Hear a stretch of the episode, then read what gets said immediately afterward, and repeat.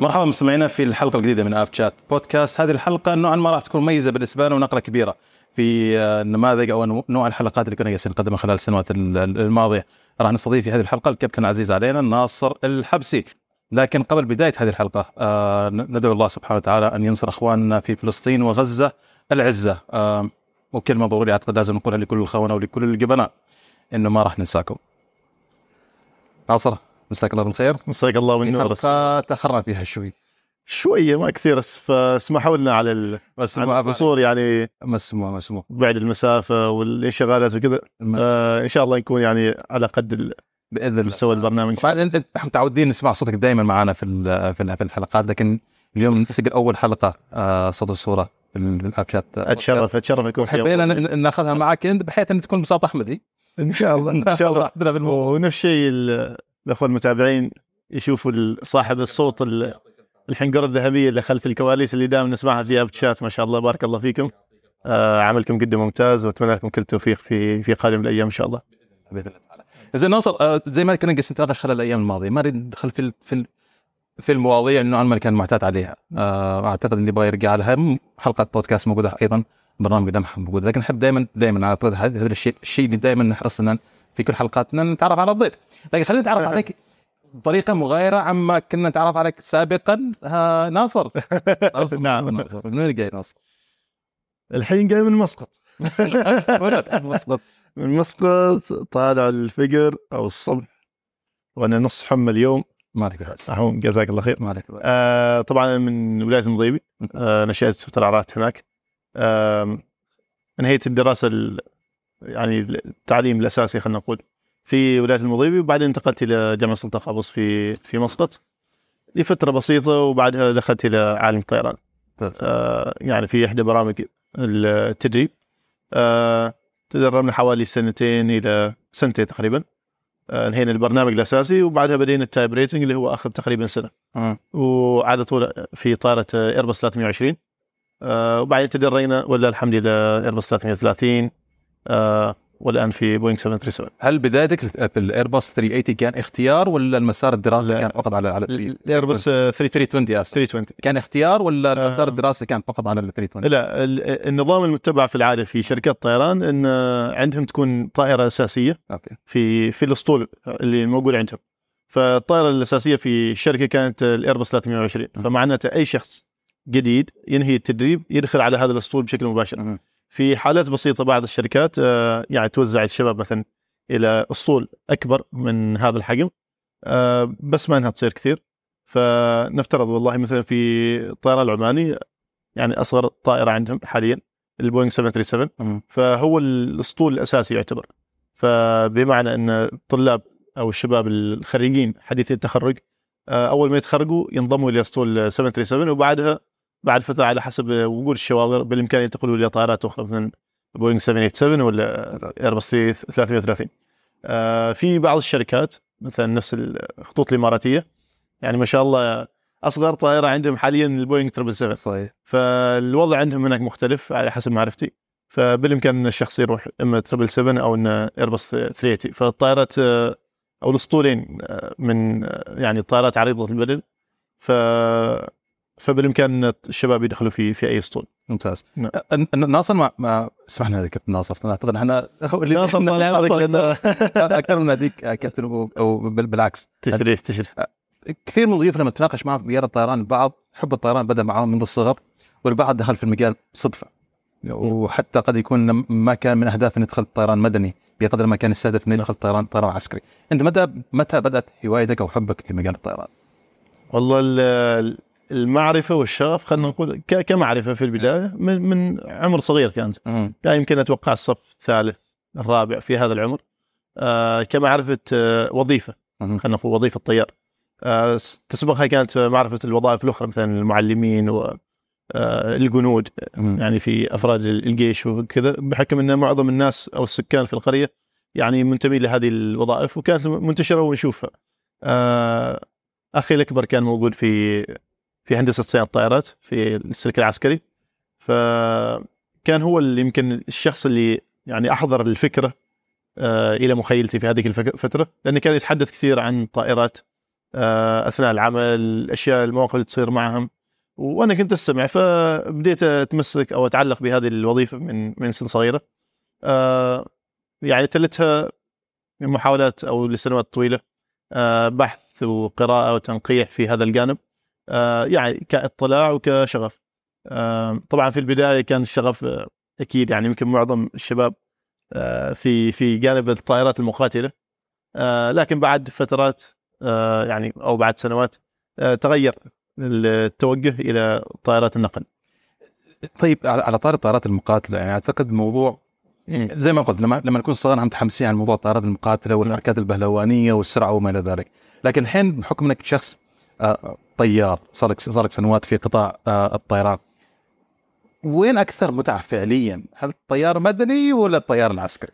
والله مثل ما يقولوا المثل الإنجليزي، العشب في في بيت قارك دائما يكون أخضر. فلما أجلس مع الشباب العسكريين المقاتلين، لما تسمع طريقة عملهم ويعني التحليق والنظام وكذا، دائما يشدني الأمر يعني، فيكون ملهم كثير أو أو جاذب. فبصراحة ما أعرف وين، يعني أتمنى مثلا لو كانت في إمكانية، وطبعا هي موجودة بعض في بعض الأماكن، إني أكون طيار مقاتل أو في طائرات مقاتلة سريعة فقط من من باب الهواية وليس وليس الوظيفة، لأن الوظيفة كطيار تختلف. يعني مثلا أنت كطيار عسكري أو كمثلا هاوي تحليق مثلا بطائرات عسكرية أو هذه الطائرات السريعة، بنفس الأمر في في الجانب المدني. يعني أنت هل تحب الإقلاع والهبوط مثل ما يقولوا وحركات الطيران وكذا، أو أن أنت لك رغبة في في العمل كطيار، لأن هذا يندرج تحت تندرج تحت يعني أشياء كثيرة، التزامات، صحيح. قوانين، دراسة، اختبارات كثيرة. ففي الجانب العسكري مثلا في بعض الدول مثلا روسيا وأتوقع هذا الشيء في أمريكا، بعض الدول في توجد عندهم نوادي طيران، بالإمكان يعني تحضر عندهم وتقول تأخذ رحلة في إحدى الطائرات المقاتلة اللي هي كانت سابقا مقاتلة مثلا سوخوي ميج، ويأخذوك في لفة. وأعرف في في شباب يعني مدنيين آه بس يطيروا في هذه الطائرات المقاتلة، فيعني نأمل أن في يوم من الأيام نقوم بهذا الخطوط. لو عندك شيك مفتوح وإمكانك تشتري طائرة عسكرية كلاسيك كلاسيك كلاسيك أي طائرة تختار؟ سبيتفاير سبيتفاير سبيتفاير بريطانية، دقة السلف ممتازة. أيوة أيوة بالضبط. لا لا لما تشوف كيف يشغلون السبيتفاير و... وتشوف النوزلز المحرك وخروج الشعلات أو النار من هناك، فكده ممتع. طيب ناصر، الحين ذكرت بعض الالتزامات اللي نوعا ما تفرق ما بين الطيار العسكري والطيار المدني. الآن نتكلم حياتك أنت الشخصية كطيار مدني، إيش الصعوبة؟ يعني زي ما نعملك في جانب ممتع جدا كونك تكون طيار، لكنك في أيضا في جانب كبير أعتقد أنت أنت جالس تضحي فيه. كل طيار جالس يضحي بهذا الجانب نوعا ما، هو متعلق بالحياة الشخصية. خلينا نفهم وضعك في الحياة الشخصية، إيش تأثيرك كونك طيار مع أسرتك، مع أهلك، مع مع علاقاتك الشخصية، إيش الصعوبات اللي تواجهها وكيف وكيف قادر إنك تتوازن أيضا في الجانب هذا؟ يمكن أنت أول واحد لاحظت الموضوع، كم شهر الحين نحاول نصلح اللقاء وما قادرين. والله هو شوف الأمر يختلف على حسب نوعية الأسطول بشكل أساسي وشركة الطيران و ونظام التشغيل والأوبريشن عندهم هناك. يعني أذكر في إحدى الفترات لما كنا في خلنا نقول الأسطول الصغير، رحلات بشكل يومي ذهاب وإياب، يعني يمكن خمس رحلات ست رحلات متواصلة أو خمس أيام أربع أيام، بعدين مثلا يوم يومين أجازة. الأجازات ما دائما تكون مثلا، حنا في النظام يعني المتبع هنا معظم الوظائف الأجازة تكون يوم الجمعة والسبت الويكند العادي، فاللي هي تكون تكون فرصة سانحة إنك تلتقي بأصحابك بأهلك بأشياء كثيرة. آه بينما يعني في في حالتنا ينزل جدول جدول الرحلات، أه. فأحيانا تكون مثلا أجازتك الاثنين ثلاثة الأربعة، يمكن تكون يوم يمكن يومين يمكن ثلاثة، فاختلاف التواقيت في الإجازات نفسه يسبب عائق يعني. أه. فأحيانا في مراحل يعني من من حياة حياة الطيار خلنا نقول بتحصل إن عندك ضغط كبير، ما عندك وقت عشان عشان تلتقي بالشباب او باهلك او حتى تمارس هواياتك. لكن في بعض الاساطيل مثلا خاصه الطائرات الكبيره اللي مثلا يعني مخصص لمسافات بعيدة. خلنا نقول في في في الحالة هذيك يعني يمكن تكون رحلات أقل بالنسبة لهم. إحنا نطير خمس رحلات في في الأسبوع بينما هم يطيروا خمس رحلات في الشهر. أوكي. فهذا فرق كبير. أوكي. خمس رحلات في الشهر وخمس رحلات في الأسبوع. أه. فأنا يمكن نهاية الشهر بعمل خمستاشر إلى عشرين رحلة بينما الطيارين الآخرين مثلا بيعملوا والله خمس رحلات. في النهاية المحصلة الإجمالية كعدد ساعات نهائي بيكون متقارب. أه. لأن كقانون طيران في خلال كل ثمانية وعشرين يوم كحد أقصى بالإمكان الطيار يطير مئة ساعة. أه. مئة ساعة طيران. فأنت مئة ساعة بالإمكان إنك تعملها والله خط من هنا إلى مثلا استراليا مثلا إحدى عشرة اثنا عشر ساعة خط واحد، ويمكن تقضي يوم واحد هناك وترجع اليوم الثاني نمشي اثنا عشر ساعة، فهل أربعة وعشرين ساعة خلال يومين تقريبا. يوم خلص خمسة وعشرين بالمئة من ساعات ايوه خمسة وعشرين بالمئة من ساعات الشهر تقريبا. آه بينما الطائرات الاخرى والرحلات القصيرة خلينا نقول آه بتكون مثلا والله تخرج نفترض من مسقط الى صلالة نفس اليوم، الرحلة تقريبا ساعة ساعة ونص ساعة ونص تقريبا، فساعة ونص وساعة ونص ثلاث ساعات في يوم واحد. بكرة إذا عملت مثلا خط يمكن شوية أطول مثلا ساعتين أو ثلاث ساعات فست ساعات، فصار عندك عشر ساعات أو تسع ساعات خلال يومين فقط. طيب زين، إذا إذا نحاول نقارن بين الدوام الرسمي اللي هو ثمان ساعات والدوامك أنت أنت كطيار الحين، كيف كيف ممكن نستوعب ونفهم هذا الشيء؟ يعني أنا الحين أداوم دوام رسمي راح دوام سبعة ونص إلى ثلاثة ونص خلاص دوامي أرجع أيوه. اللي هو خلينا نسميه السايكل دوام واحدة. أنت اليوم الدوام مالك كم ساعة يكون؟ هل هو ثمان ساعات ولا أكثر أقل؟ يشمل إيش؟ التوقف عندك ما توقف؟ إذا إذا إذا بحاول نفهم الجانب هذا. عدد الساعات المسموح بها يختلف على حسب توقيت اللي هو إحنا نسميه ريبورتينج تايم. أوكي. آه التوقيت اللي أنا كطيار أو حتى المضيفين يعني عندهم نفس النظام. آه الوقت اللي إحنا لازم نكون فيه موجودين في المطار. فمثلا لو الرحلة الساعة عشر الصباح. آه على حسب الطائرة وعلى حسب الشركة طبعا هذه الأشياء تختلف، فيقول لك والله مثلا أنت لازم تكون قبل موعد الإقلاع بساعة ونصكم موجود في المطار. أوكي. أو في في مكان العمليات في تابع للشركة. فمعناته إذا كانت رحلة الساعة عشر وقلنا ساعة ونص الساعة ثمانية ونص بكون موجود هناك. فمن الساعة ثمانية ونص إذا يعني من من هذا التو... في في هذا التوقيت مثلا نفترض من الساعة سبعة إلى الساعة اثنا عشر الظهر آه كحد أقصى عندك مثلا آه يعني مثلا أربعة عشر ساعة ك كساعات عمل. أوكي. هذا الحد الأقصى. طبعا يعتمد مثلا كم خط أنت بتقوم به اليوم، هل خط خطين ثلاثة، عدد ساعات يقل كلما زادت الخطوط في نفس اليوم. أوكي. فمثلا كيف يعني مثلا أنا بخرج من مسقط إلى صلالة حلو الساعة عشر فأنا بكون الساعة ثمانية ونص، فنفترض كافتراض الحين إن عدد الساعات الأقصى كعمل أربعة عشر ساعة، فأوصل صلالة وبعدين أرجع هلا خطين يعتبر. لو كان أكثر من خطين فما بيصير أربعة عشر ساعة بيقل، فيكون يكون ثلاثة عشر ساعة. أوكي. مع نفس إحنا نقول الريبورتينج تايم. أوكي. فهم علي؟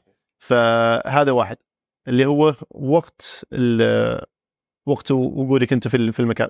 آه لو مثلا أنت وقت وصولك للمطار مثلا المساء وقت آه الوقت العمل بيختلف أو يقل في العادة. إذا كانت رحلة ليلية بيقل أكثر فيمكن يصل عشر ساعات أو إحدى عشرة ساعة وكذا. فكل هذه الأمور تعتمد على وقت وصولك للمطار. أه. هذا اللي يحكم ال... يحكم الأمر بشكل أساسي. تعرف بعض الأشكال تصير معنا بعض في المطارات أحيانا إن الطائرة تكون واقفة في في الموقف. نعم. لكن قبل تصير عملية تأخير وشيء زي كذا، وقبل الإقلاع يقول لك إن خلاص رحلة كنسلت وإن وقت الطيارين المسموح له في الطيران انتهى ولازم نعم. ينزلوا من الطائرة. نعم. في الدوام في الوظيفة نحصل أوفر تايم. ليش بعطوهم أوفر تايم؟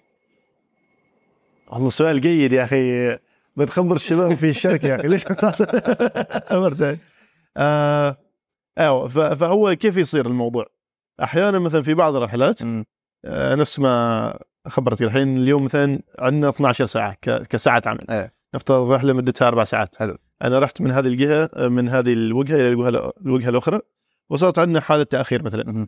آه صار عطل أو مثلا ظروف الجو الطقس آه حاجة في المطار أحيانا تصير، فنظل ساعتين ثلاثة أربعة خمس ساعات. فلما نجي نحسب الوقت طبعا إحنا دائما نحسب الوقت لأن هذه أمور قانونية. ف... فإحنا خلاص الحين مثلا شبه بنكون جاهزين بس والله نفترض أنه لو خرجنا في هذا الخط راح نتجاوز عدد الساعات المسموح. ففي هذه الحالة خلاص آه يتم إلغاء العملية، فلازم نخرج من الطائرة نروح إلى مكان يعني للراحة، مثلا يكون فندق أو مكان مخصص مثلا يتم تجهيزه. آه عندك مثلا أقل يمكن إحدى عشرة أو اثنا عشر ساعة اللي هي راحة، وبعدين بالإمكان تعود للعمل. آه طبعا لأنك أنت ما تقدر تتجاوز هذه الأمور القانونية، وثاني شيء أنت تتعامل مع بشر. آه يعني الموضوع في ضغط نفسي، في تعب، في إجهاد، العملية كلها يعني لازم تحتاج تركيز، فما تريد تخاطر في في هذه العمليات يعني. فهي الفكرة تكون كذا في العادة. آه في حاجة يمكن أقدر أضيفها فيها النقطة، آه طبعا هذه الحالات ممكن تصير بس في العادة تكون رحلة طويلة أو إن شيء يعني قاهر. آه بس بشكل عام في عندنا قانون إضافي، والله حن... أنت الحين بت... راح تتجاوز ساعات العمل، حلو إنزين. آه في حاجة يسميوها extension، آه ضاعف أو تزيد مدة عمل، مثلا ساعتين أو ساعة أو شيء كذا، آه على حسب الشركة، بس في العادة يكون ساعتين. آه فمثلا فوق أربعة عشر ساعة بالإمكان نضيف ساعتين إضافيات، يصير ستة عشر ساعة بالإمكان إنك تكمل. طبعا هذا يعتمد على أول شيء طبعا يكون قرار من قائد الطائرة الكابتن، آه وطبعا هو يستشير نفس الشيء باقي الطاقم، المضيفين، الطيار الموبر عنده الثاني، الفيرست اوفيسر، آه هل أنتم موافقين أن نقوم بعملية تمديد هذه ساعتين أو لا؟ آه لأن يمكن أنا جدولي غير عن جدول شخص ثاني. صحيح. مثلا الشباب أو باقي الطاقم راجعين من أجازة مثلا يومين، فشوية تكون حالتهم يعني جسمهم مرتاح، آه طاقتهم أعلى. بس مثلا شخص أو شخصين من الطاقم آه كانوا مداومين لمدة مثلا في الأربع أيام أو خمس أيام الماضية، فهذا يوم العمل مثلا الأخير أو بعد ثلاث أيام، وكان عندهم كانت عندهم مثلا حفلات ليلية أو شيء، فالطاقة عندهم خلاص، فيقول لك خلاص أنا أحس إن ما ما أقدر أواصل يعني. ففي هذه الحالة يتم طبعا يعني استشارة الجميع ويشوفوا أفضل حل، هل إنه يكملوا الرحلة ويقوموا بعملية تمديد هذه الساعتين مثلا الإضافيات، أو إنه يتم يعني إلغاء الرحلة والعودة. أوكي. طبعا هذا إذا كان في بسبب ساعات العمل، بس أحيانا تصير مثلا حالات إنه يكون عطل موجود في الطائرة، ويجيك يعني طاقم الصيانة يقول لك والله إحنا ما ما بنقدر يعني ننهي الأعمال أعمال الصيانة الحين، يعني هذا الموضوع بيطول، فخلاص أنت ليش يعني تخلي المسافرين في الانتظار وساعات كثيرة في المطار، فتلغي الرحلة. طبعا في مسألة موضوع موضوع إلغاء الرحلة ومشاكلها جلسنا أنا في أحد الحلقات الموسم هذا مع المحامي حسين الكاف، وتكلمنا في الأمور هذه كيف إن الواحد يطالب حقوقه في حال صار في تأجيل، صار في تأخير، صار في إلغاء للرحلات، كيف إن الواحد فعلا يكون على وعي جيد ناظر بلك حقوقك أنت، وكيف إنك تحصل عليه، مش إنك فقط تزعل وتجلس تحاكم في تويتر، لا في مسارات تطالب فيها بحقوقك. ما شاء الله يعني أذكر قبل فترة شفت في في تويتر يعني تعقيبا على هذه النقطة، في أحد كتب والله اليوم كنا في الرحلة الفلانية للمكان الفلاني، والله يهديهم الطيارين يعني غير متمرسين، والطيارين والله يعني كان خلنا نقول الطيران مالهم يعني في مطبات وأشياء كثيرة يعني، فكلام وحاطينه في تويتر. فبس أنا كطيار أعرف المكان وأعرف خطورته وصعوبته، والطقس أصلا مو يعني شبه يومي كذا، فهذه مش غلطة الطيارين. فأحيانا تستغرب قلت الواحد ليش يعني يعني مثل ما يقولوا تتكلم في كل شيء أنت ما تفهمه. يا أخي لازم الواحد يوزن يعني هذه الأمور. ما هو دائما المثل يقول لك ما ضاع من سأل، واعتقد خاصة حاليا ناصر اعتقد انت في في حسابك وفي برنامج لمحة والاخوة اللي موجودين ايضا على الانستغرام حتى على تويتر، واعتقد ان احنا ايضا في أفچات بودكاست جالسين نحاول قدر الامكان نوصل هاي الثقافة، وبحيث ان المتابع يعرف ان لما يكون هبوط ناعم او هبوط خشن مو شرط ان كلها من مهارة الطيارة وعدم مهارة الطيارة، لكن ظروف ثانية كثير قد تاثر على على عملية الاقلاع. بناء على ذلك إذا الحين ذكرت قبل شيء موضوع الفيرست اوفيسر اللي هو الضابط الأول، في حين من كثير ينادوه مساعد طيار، مساعد هو مساعد طيار ولا ضابط أول؟ لا بعد السؤال الثاني يقول لك متى راح تبدأ تطير؟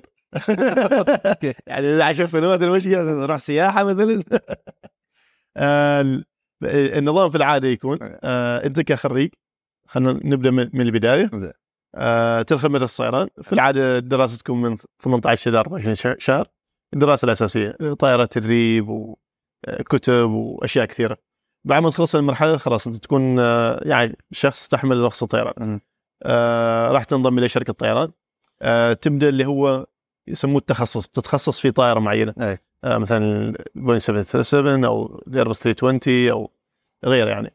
آه في هذه المرحلة يسموك سكند أوفيسر، سكند أوفيسر ضابط طيار ثاني. طيب آه طبعا آه انتوا دائما تشوف الطيارين في عندهم خطوط، صحيح، في في الكتف، صحيح. آه في هذه المرحلة معظم الشركات يكون عندك خط واحد ذهبي، اوكي، آه او اتوقع في بعض الشركات لاحظت ان عندهم آه فضي، مم. بس شركات يعني يمكن في امريكا او شيء، آه بس في الغالب يكون ذهبي. فخط واحد يكون آه سكند أوفيسر. آه هذه المرحلة اللي هي مرحلة التدريب او التأهيل في الطائرة الأساسية. آه طبعا كم تاخذ هذه تختلف من شركه لاخرى، و, و... خلينا نقول سرعه ال... سرعه التدريب. آه احيانا بعض الشركات تكون يكون فيها ضغط في مرحله التدريب وبعضها تكون سريعه. آه يعني انا شخصيا مثلا اخذتني هذه المرحله آه المره الاولى تقريبا سنه، آه بينما في شباب اخرين في نفس الشركه اخبروني ان اخذتهم تقريبا اربعه او خمسه اشهر. آه كانت هذيك الفترة غير مزدحمة، خلينا نقول في قسم التدريب، وأنهوا التدريب بشكل سريع. أول ما تنهي هذه المرحلة آه خلاص تصير آه ضابط طيار أول، فيرست أوفيسر، فيكون عندك خطين. آه تبدأ تجمع ساعات إلى أن تصل إلى ألف وخمسمائة ساعة ساعة طيران. آه بعدها طبعا الرخصة الأساسية تكون في العادة تكون إي تي بي إل مثلا، آه تكون فروزن مجمدة تسمى آه كتسمية يعني. آه بعد ألف وخمسمائة ساعة تقوم باختبار بسيط، آه ويتم يعني انفريز لهذه الرخصة، آه يشال التجميد خلنا نقول. آه الحين بتصير انت سينيور فيرست اوفيسر، ضابط طيار، آه آم اوكي ضابط طيار اول، آه بس متقدم، يكون عندك ثلاث خطوط. مم. عاد من هنا آه تبدا مرحلة اللي هي تجميع الساعات لتصل مرحلة القائد الطائرة الكابتن. آه جميع هال هذه المراحل هم الطيارين يقومون بعمليات إقلاع وهبوط بشكل آه يعني عادي. الفقط اللي هو الفرس السكند أوفيسر اللي هو كان في مرحلة تدريب يعتبر، بس آه حتى في مرحلة تدريب يعني يقوم بعمليات إقلاع وهبوط. آه طبعا متى يصير الشخص كابتن أو الطيار كابتن؟ هذا يختلف من شركة إلى أخرى، آه في اشتراطات لكل شركة. بعض الشركات مثلا تطلب مثلا أربعة آلاف ساعة، خمسة آلاف وخمسمائة، ستة آلاف ساعة، يعتمد على حسب الشركة. هذا كحد أدنى كساعات. آه بعد الوصول لهذا الحد الأدنى آه يعتمد هل الشركة عندها مثلا الحين فرصة لتدريب الكباتن أو لا. آه أحيانا بعض الشركات خاصة مثلا نفترض في الشركات الأوروبية آه يكون عندهم ال يعني ال خلنا نقول آه التسلسل الموجود الوظيفي هناك طويل، فتحصل الطيارين موجودين برتبة يعني عندهم الساعات لكن ما وصلوا لمرحلة كابتن، لازم ينتظروا دورهم خلنا نقول.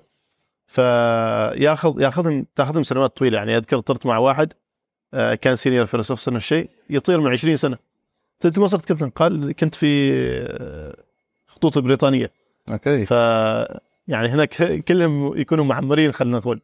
آه بينما مثلا في الشركات الناشئة أو الحديث خاصة في الخليج مثلا آه تحصل عمر الكباتن صغير، لأن الشركات نوعا ما جديدة، فيها حركة كثيرة، فيها خروج دخول، فيها حركة نمو في في الشركات نفسها. ممتاز. أعتقد في كان شرح واضح جدا، ونوعا ما حتى بالنسبة لي نوعا ما بديت أجمع بعض بعض التفاصيل شيء بشيء. يذكر الحين كده مثلا في البريطانية الواحد يأخذ سنوات كثيرة جدا حتى يوصل مرحلة كابتن، عكس شركات ناشئة واحد بإمكانه يوصل رتبة كابتن بوقت سريع. طيب إذا الكابتن في شركة ناشئة يريد ينتقل إلى البريطانية مثلا، هل يقبلوه ولا قد تكون آه في العادة آه أولا عشان أنك تنتقل لازم تكون محصل على عدد الساعات الأدنى في هذه الشركة الثانية. أوه. نفترض أنت في شركة مثلا آه عشان تكون كابتن مثلا تحتاج خمسة آلاف ساعة، صحيح. آه وصلت خمسة آلاف صرت كابتن. آه الشركة الثانية مثلا تحتاج سبعة آلاف ساعة، فبديهيا ما راح يقبلوك بنفس الرتبة بأقل من سبعة آلاف.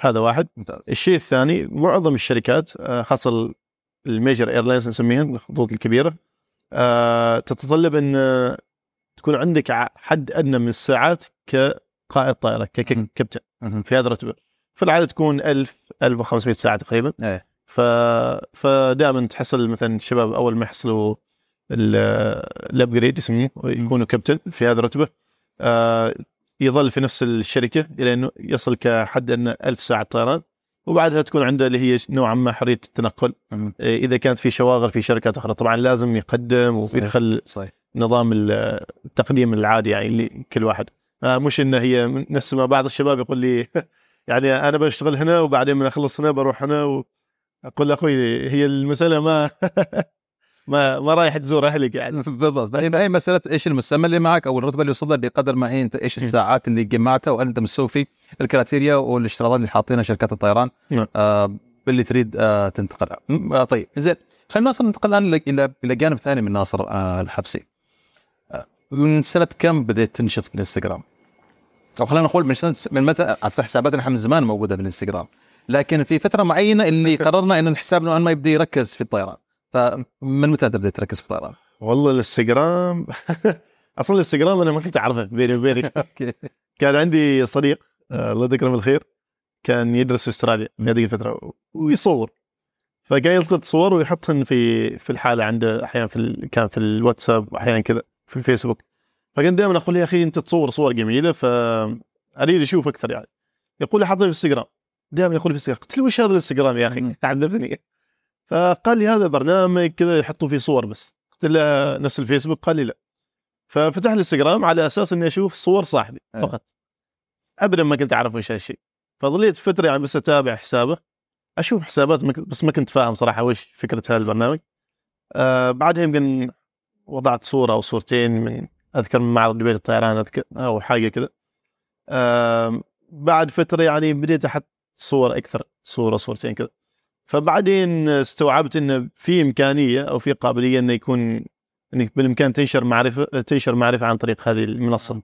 آه طبعا تسبق هذه المرحلة آه كان عندنا موقع، أسسنا موقع طيران عمان آه كمنتدى تعرف في زمن المنتديات، فكانت عندنا سابقة في محاولة نشر يعني التوعية والأشياء في هذا الجانب. آه وبعدها طبعا يمكن ظل سنة أو سنة ونص الموقع شغال، آه بعد اضطرينا نوقفه.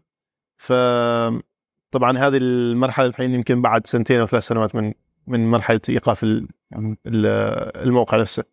آه فقلت ليش ما نعود بس لكن في في منصة أخرى يعني. فبدأ العمل بشكل متواضع يعني. الفكرة هي كانت أساسية فقط أنها آه تحاول تنقل التجارب اللي مريت بها، آه المعلومات اللي حصلها من الشباب، آه كون أن في شح في وجود هذه المعلومات، آه في صعوبة مثلا خاصة اللي أنا وقعتها، آه ما ما كنت أقدر ألتقي مثلا بشباب كطياري، آه ما أعرف حد هنا أحصلهم وين أجلس معهم، فهذه كانت فيها صعوبة. فكنت أحاول آه أكون قريب للمتابعين بشكل بشكل يعني أسهل، آه كحساب أونلاين بالإمكان أي واحد يدخل يمر ويشوف المعلومات إذا كانت مناسبة له أو لا، ونشوف اللي نقدر عليه. وعاد الحمد لله من هناك شوية شوية كذا يعني آه وصلنا إلى فريق لمحة جلمس حاليا، آه فريق مختص في مجال التوعية والإرشاد في مجال الطيران، ونقيم بعض يعني بعض التجمعات ونحاول ننشر يعني بعض المعلومات المناسبة في هذا في هذا الجانب. على طاري تجمعات الناس عملتوا تجمعين ثلاثة آه مع سيليكون لطلاب الإدارة. هذه كانت دورات دورات رحلة في سمان المستقبل، آه، ثلاث دورات في الصيف هذا الماضي. ممتاز. آه، تعاون مع الأخوة في معهد سيليكون ومع هيئة طيران المدني. آه، كان الهدف منها أن تجينا مجموعة من الشباب آه، المهتمين بهذا الجانب ونعطيهم الأساسيات آه، في يوم مكثف تقريبا خمسة أو ست ساعات. آه، طبعا إحنا سابقا كنا نقيم تجمعات مفتوحة وما زلنا. أه، تجمعات بين فترة فترة لما يحصل فرصة، أه، يعني تتم دعوة معظم الشباب العاملين في قطاع الطيران المختلفة والشباب المهتمين بالمجال فيحضروا، وبالإمكان أنت والله تريد مهندس طيران وتريد طيارين وتريد مضيفين ومراقبين قوي، الكل موجود هنا في مكان مفتوح وجلسات عفوية، فتأخذ وتعطي مع الأخوة الحاضرين هناك. أه، طبعا هذه الجلسات أه، جيدة ممتازة، لكن الحضور يكون عام، فيها فيها حضور عام يعني، فبعض الناس الحاضرين قد يكونوا فقط يعني عاشقين للسفر خلنا نقول، ما أنا مهتم بتخصص معين. أه بينما الدورات في العادة ما يحضرها إلا شخص مهتم وحاب يدخل المجال أو إنه حاب يعني يزيد معلوماته أه بشكل كبير. فالحمد لله قمنا ثلاث دورات الصيف الماضي والحمد لله كانت ناجحة. يعني في في كل دوراتكم أنا لاحظت تعمل حاجة دائما، سواء كان دورات أو التجمعات، دائما تشترك أوراق تعمل فيها الطائرات. أبغاك تعمل طائرة الحين، بس قبل ما تعمل طائرة ناس أريد أعرف إيش الفكرة، ليش تحرص يعني دائما تصنع طائرات ورقية في الدورات هذه؟ والله أنا شخصيا هذه كهواية عندي أوكي. بالنسبة لي من سنوات، طيب يمكن فوق اثنا عشر ثلاثة عشر سنة الحين. في في أحد الفترات كنت عضو في مبا... حملة اسمها حملة مبدع عمان، كانت فيها أقسام كثيرة، م- ابتكارات معرف في الجانب الأدبي والجوانب العلمية وكذا. فسبحان الله دخلت في قسم الابتكارات كون عندي خلفية في في هذه الجوانب شوية، لكني ما ابتكر طبعا. أقيم أقيم معرض أه نفس معرض الابتكارات العمانية، كان كان معرض كبير وكنت أنا من ضمن المنظمين. طبعا الشباب الآخرين كانوا مشاركين باختراعاتهم وابتكاراتهم، فأنا قلت لازم أدخل بحاجة يعني ما يصير. وطبعا الهواية موجودة، فعملت ستاند كذا في طاولة كانت فاضية وحطيت أذكر بوستر كبير أه تعلم صنع الطائرة الورقية أو شيء كذا. أه اللي صار إن كانوا الناس يمروا أوكي يدخلوا في في المعرض، فكان أنا ترى أنا ترى بقلدك الحين، بشوف بعض نفس طريقة من القصة، بس عاد الله يعينك يعني. أه فكانوا الناس يمروا من جنب المكان، طبعا خاصة الكبار السن، وإيش هذا والله نعلمك كيف تصنع طائرة ورقية قابلة للتحليق، لأن معظم الناس كانوا يصنعوه، لكن تعرف الطائرة مرة مثل ما يقولوا تخمس ولا شيء من هالقبيل.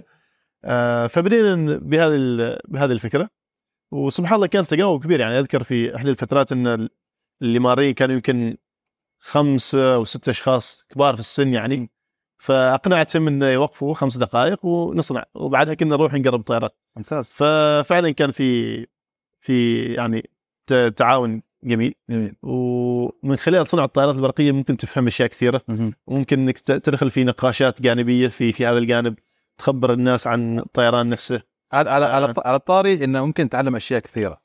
آه ناصر، الطائرة الحقيقية كيف تطير؟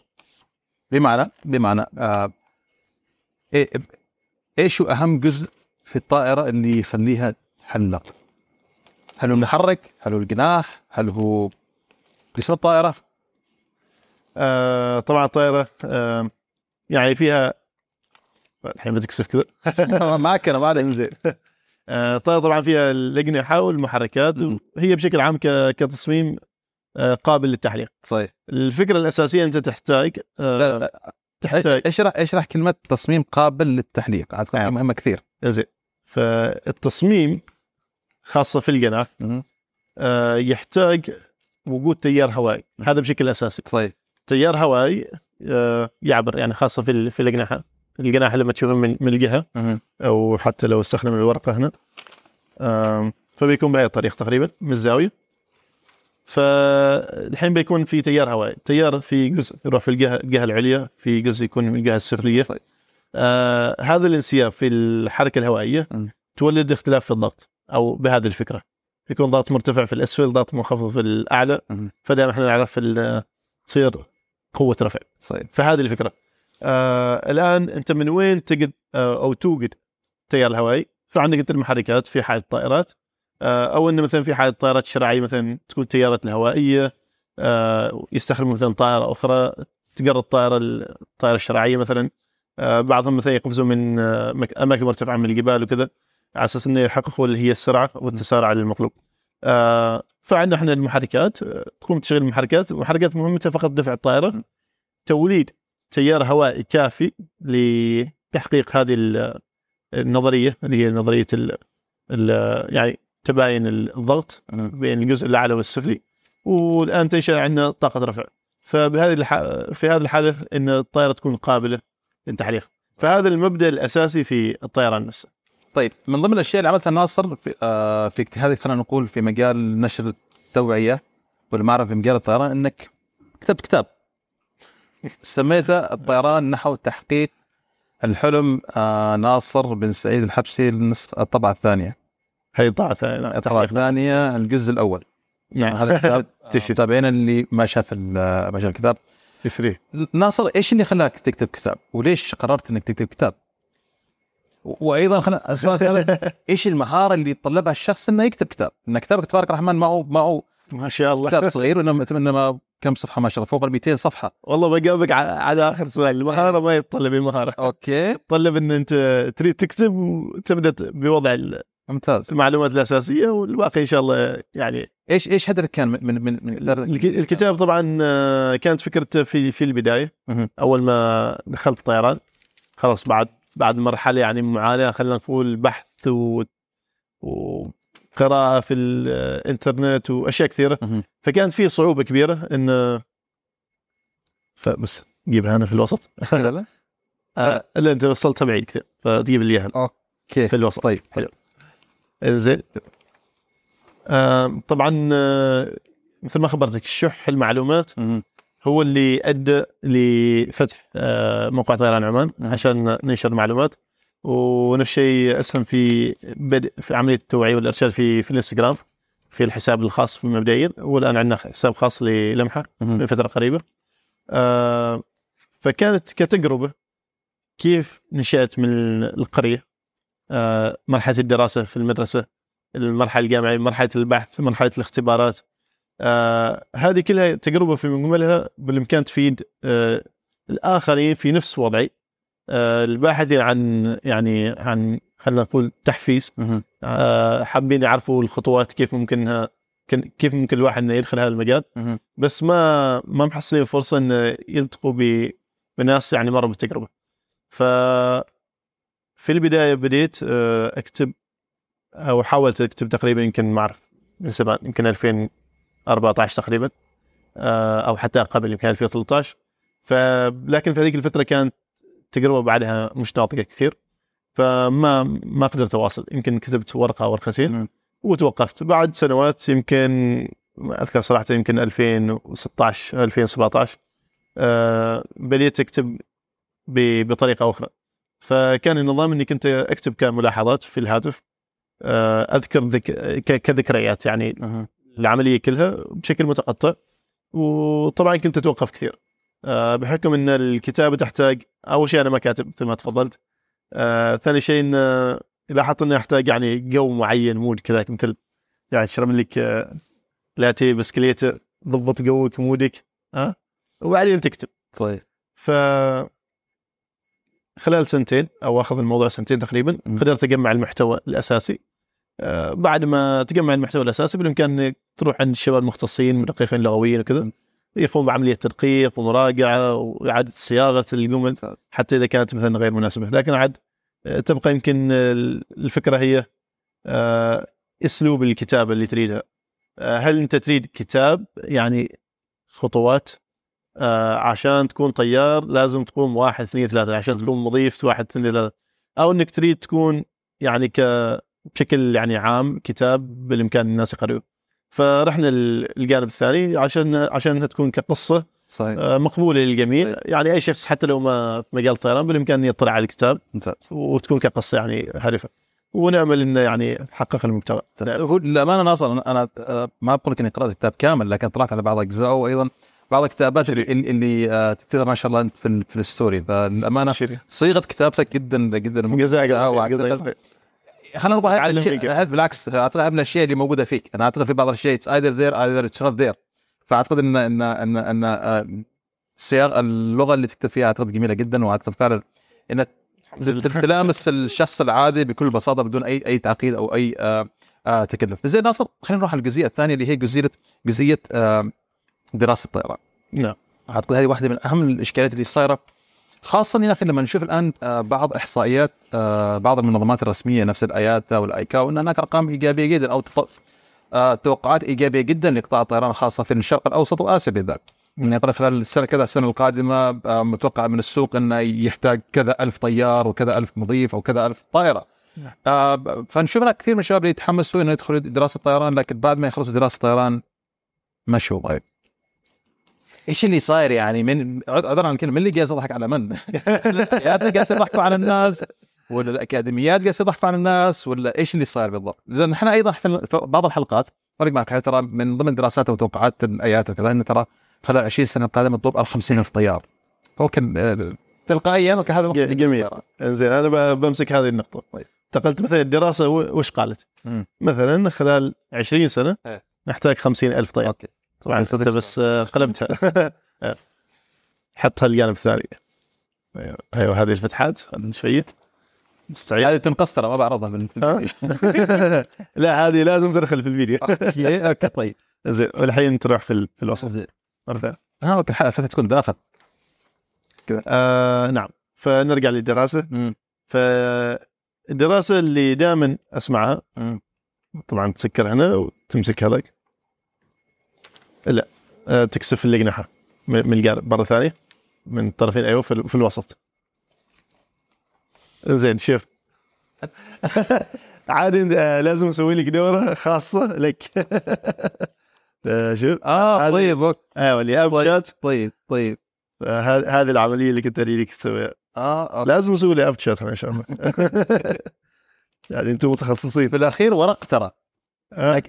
أخي طائرة ورقية يعني لكن ما توقع المسألة فيها تعقيد هاي الدرجة. هذا هذا التصميم الأساسي للعلم بعد. أها بيسك ما دخل ما دخلنا التصاميم. القلب ستريم ما دخلنا القلب ستريم. طيب نعم فالدراسة قد تكون واقعية. م- طبعا أنا ما أعرف من يقوم بدراسات وكذا بس أكيد هم عندهم أرقام وطلع في هذا الجانب آه لكن أحياناً أحس أن هذا الموضوع بالإمكان يستغل من قبل مؤسسات، شركات، مدارس طيران، أماكن كثيرة. هل هل قاسين يستغل هذا الشيء؟ أحياناً أتوقع، فأحياناً كثيرة يتم استغلال هذا الموضوع من ناحية الترويج. آه أنا كشخص حاب أدرس آه في أي تخصص آه يتم إطلاعي على دراسة أن خلال عشرين سنة مه. نحتاج خمسين ألف طيار. إنزين خلينا نفصل هاي المعلومة. حلو. مثلاً أول شيء خمسين ألف طيار وين؟ في أمريكا، في الخليج، في وين بالضبط؟ أه. هل في العالم كامل؟ أه. العالم كم فيه كم كم شركة طيران؟ فالتقسم نفترض والله العالم فيه ألف شركة طيران. خمسين ألف قسمهم على ألف شركة طيران هذا واحد. قسم هذاك المجموع على عشرين سنة. فكم سنة كم كم يعني تتوقع النسبة لكل شركة طيران بتحتاجها؟ يمكن في النهاية يظهر لك رقم جدا بسيط أه. يعني إذا استخدمنا الآلة الحاسبة موجودة عند حد الشباب أه. فيمكن تكون عشرة عشرين خمسين في السنة. هذا إذا كانت الشركة يعني فيها حركة كبيرة. فأيضا حط نحن نحط في الحسبان حجم الشركة ترى مشكلة حجم الشركة نفس الحجم يعني الشركة يمكن بتحتاج خمسين طيار في السنة أو مئة طيار في السنة. في شركات يمكن حتى طيار واحد ما تحتاج السنة آه وبالعكس يمكن بعدهم ينزلوا على حسب لأن في النهاية هذا هذه هذا بزنس بالإمكان إنه يصعد وبالإمكان إنه ينزل. فكل شركة طيران يعني تختلف عن الأخرى. صحيح. ف فهذه المعلومة دائما الواحد لما يسمعها ويسمع نفس هذه المعلومات لازم يتأكد هي من وين وإيش المقصود تمعن في في الأمر و... يعني الواحد ما يستعجل خاصة في هذا ف... طيب خلنا أسألك سؤال مباشر الحين. هل هو وقت مناسب من الواحد يدرس الطيران؟ أخي سؤالك صعب. أذكر يمكن برجع كم سنة لما بدأ كورونا أه. أذكر في هذيك الفترة دخل كورونا طبعا كلنا ما كنا عارفين وش هذا الكورونا أه. فكانوا الشباب يتواصلوا يا خالي يدرس الطيران زين الحين كورونا والحين ما أعرف وش وكل شيء متوقف أه. اسمح لي لو نجيب هذا هذا الطرف ونحطه بشكل طيب ممتاز من الطرف الثاني. فكنت أقول لهم يعني ما أعرف ما أقدر أقول إني أعرف أو لا يعني بشكل دقيق لأن في النهاية ما أني شخص متخصص أو مؤسسة كبيرة أو شيء فقط المتابعة آه لكن نظريا لا الوقت سيء. أوكي آه طبعا كانت في معارضة شديدة من كثيرين للأسف. وأذكر أن في إحدى المرات آه كانت إحدى مدارس الطيران أو شيء كذا كانوا عاملين نفس الأوبن ميتينج تعرف ذيك الفترة كان زوم وكذا فكان يحاولوا يستقطبوا طلاب فدخلت معهم قلت خلني بدخل بستمع. فأذكر يعني أحد أحد الممثلين في هذا المكان أحضروا دراسة من هذه الدراسات وقالوا والله الطيران كذا وكذا.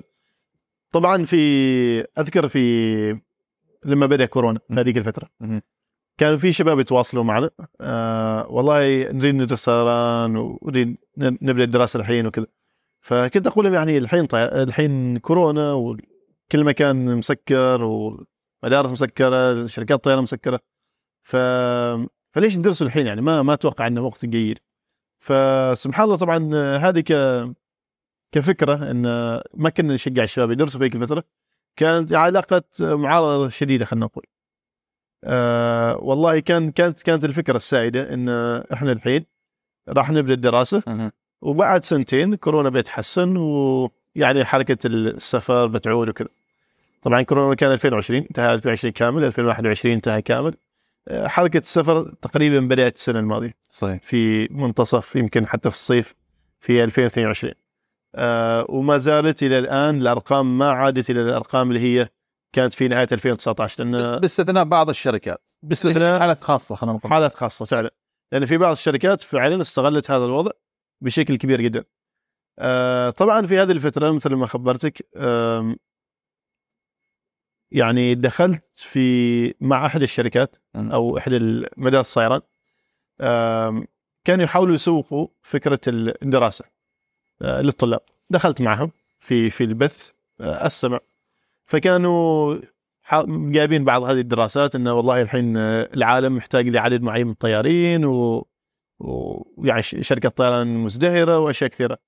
فسبحان الله لاحظت إن في كانت خلنا نقول مغالطات أو يعني نقل صورة غير مكتملة أه. للمقبلين للدراسة على الدراسة آه من ناحية ذكر فقط جزئية بسيطة آه إنزين ليش ما ذكرته والله إن الحين في هذه الفترة إن احتمال الحركة ما بترجع إلى أربع أو خمس سنوات أه. آه طبعا كانت في نفس معارضة إن لا بترجع السنة الجاية واللي بعدها في النهاية يعني يمكن الواقع يعني أظهر الأمر هذا آه فهذا هذه الأشياء كانت كانوا يحاولوا يستغلوها بشكل غير إيجابي. هذه الدراسات كانت تستغل بشكل غير إيجابي وما زالت خاصة إن في في في العالم لما يجيك واحد يعني أمس التقيت بأحد الأخوة آه جلسنا كان حاب إنه شيء يعمل جلسة شارية كذا في موضوع دراسة الطيران وجلس معه كنا نتناقش فكان هو حاط في باله أكاديمية أكاديمية طيران.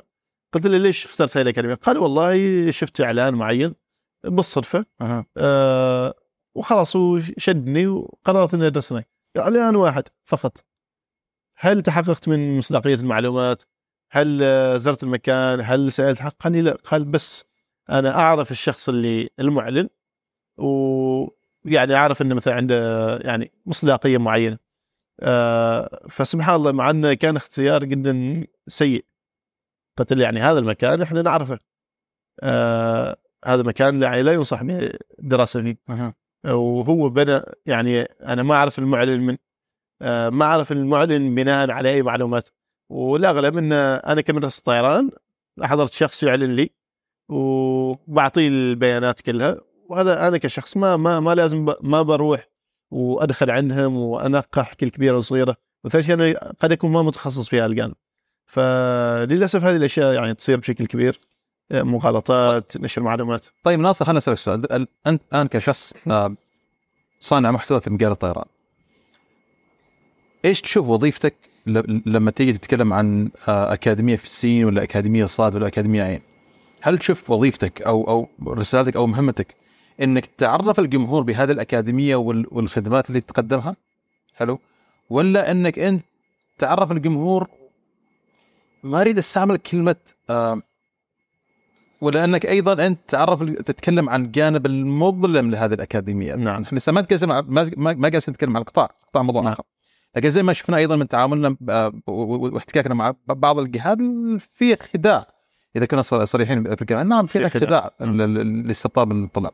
فأنت الحين كصانع محتوى تركز في جانب فقط إنك تعرف الجمهور إنه يا فلان ترى عندنا أكاديمية سين صاد عين غين ترى هذه قدم كذا هذه قدم كذا هذه قدم كذا وأنت عليك مسؤولية البحث وتشوف الأكاديمية الأنسب لك ولا تشوف إن رسالتك تنبه ترى هذه الأكاديمية ما هي قادة هذه الأكاديمية ما تقدم برامج فعالية هذه الأكاديمية قد تخسر فيها فلوس وسنوات دراسة وفي الأخير ما تخرج بالتطمح. والله شوف أنا بقول لك حاجة يعني احنا بناخذ المثل الاخر يقول لك لا تعطيني السمكه علمني بس كيف. علمني كيف الصيد. طيب فاحنا في في لمحه ما نتكلم عن اي اكاديميه وما نتكلم عن شركه كشركه او اكاديميه، احنا ما متخصصين في هذا الامر ونأيد عن هذا الموضوع لان في في مسؤوليه كثيره صحيح. كبيره آه عشان تتكلم عن مكان معين لازم انت تكون جارن اخذت اطلاع على يعني المرافق الخدمات المقدمه من عندهم وتأكدت أن فعلا مثلا والله يقدموا الخدمة رقم واحد فعلا هم يقدموها بهذا القول بهذا المستوى. هذا الموضوع جدا صعب، لكن في أشياء جوهرية أنا ما بعلمك كذا، أنا بخبرك عشان تختار مدرسة طيران لازم المدرسة تكون فيها واحد اثنين ثلاثة أربعة. إنزين لو اكتملت هذه الشروط فهذه مدرسة طيران يعني خلنا نقول موثوقة توكل على الله. آه فدائما احنا نعطيهم الأساسيات في عملية اختيار الأكاديميات والشخص لا حرية اختيار في النهاية. يعني الأكاديميات كثيرة منتشرة في بشكل كبير في العالم ممتاز. وما تقدر تحكر يعني الجودة على خمسة وأربعة وعشر مثلا طيب. أكاديميات في يمكن أكاديميات إحنا ما نعرفها وما اطلعنا عليها وفي ناس درسوا فيها ولما يعني تجلس معهم يقول لك والله أنا كانت تجربتي جدا ممتازة م. ما تعرضت الخداع وكانوا بالعكس يعني كانوا متعاونين والأسعار وأشياء كثيرة. ف... فالفكرة في هذا الجانب يعني يفضل أن الشخص يعرف وش هي أساسيات اختيار أكاديمية الطيران أو وش الأشياء اللي المحاذير اللي لازم يعرفها وبعدها بالإمكان يبحث عن شيء مقارب لهذه الأشياء. في النهاية ما بتحصل شيء كامل مئة بالمئة آه لكن بتحصل شيء جيد، فالجيد يكون مناسب لمعظم الشباب أكيد. آه إذا اتبعت هذه الأشياء نفسي في العادة في الأغلب إن بالإمكانها تحذرك عن الأماكن خلنا نقول السيئة أو اللي فيها مغالطات أو إن فيها مثلا تضخيم إعلامي أو إن جذب ل يعني للشباب الراغبين في الدراسة وكذا، لأنه لازم تحط في بالك إن هذه في النهاية هذه يعني مؤسسات ربحية معظمها، هذه ما ما جاية يعني بشكل خلنا نقول تطوعي أو إن أه. والله لله يعني لوجه الله آه مثلا ابتغاء الأجر خلنا نقول آه فهذه هذه إشكالية موجودة أيه. وتحصل عند عدد كبير من الشباب ونحاول نوعيهم بهذا الجانب. والله أنت لا تخبرني اسم الأكاديمية، أنت حصلت أكاديمية ولا مشكلة ما عندي إشكالية فيها كذا فيها كذا فيها كذا فيها كذا نعم خلاص توكل على الله ف يعني الأمر كذا. طيب في الجزئية الثانية دراسة الطيران بالعادة أعتقد الستيريوتايب اللي صار اللي يدرس قطاع اللي يدرس الطيران ويتخرج ومعاه تراخيص وشهادات للطيران أصبحت نوعاً ما من البديهي إن أنا يفترض إني أخلص دراسة طيران هنا واستلم وظيفتي كطيار هنا. هذا هذا نوعاً ما النظرة البديهية اللي صار وصار زي ما قلت إنها ستيريوتايب، لكن نشوف ناصر في المقابل إن كثير هناك في خريجي طيران حرفياً باحثين عن عمل ما محصلين شغل. نعم. إيش الإشكال اللي صار في هذا الجانب؟ أه هي هي قد تكون كذا يعني يعني مثل ما خبرتك لو نرجع لمدارس الطيران مرة ثانية. م- لما الشباب يبحثوا عن مدارس طيران كيف يكون الكلام؟ والله هل ممكن أحصل وظيفة بعد ما أتخرج من عندكم واشتغلوا؟ نعم. أه هل الشباب اللي تخرجوا من عندكم اشتغلوا؟ نعم اشتغلوا في الشركة الفلانية الشركة الفلانية الشركة الفلانية. فكشخص غير مطلع وما عنده خلفية كبيرة دائما يربط هذا الكلام إن وظيفتي مضمونة، وهذه مغالطة كبيرة. فالإشكالية الأساسية أول شيء توصيل المعلومة، آه ضعف المعلومة عند الشخص اللي يعني رايح يدرس، آه لأن بكل أمانة عدد كبير من الشباب يدرسوا والتقينا بعدد كبير يمكن أقدر أقول لك أكثر من خمسين بالمئة منهم لاحظت أن مستوى المعرفة قبل لا يروح يدرسوا أو يقدموا على هالخطوة كان جدا متدني أه. وأقدموا على الخطوة ودرسوا والحمد لله يعني اجتازوا أه. لكن كمستوى وعي عام آه هل كانت بتقع لهم مشاكل أو لا ما كانوا يمكن عارفين هذه النقاط أبدا. فبعضهم يعني خلينا نقول صابت معهم وبعضهم للأسف يعني وقعوا في مشاكل ومغالطات. فهذه نقطة. النقطة الثانية لو تكلمنا عن التوظيف نفسه آه نرجع للدراسة اللي تكلمنا عنها سابقا.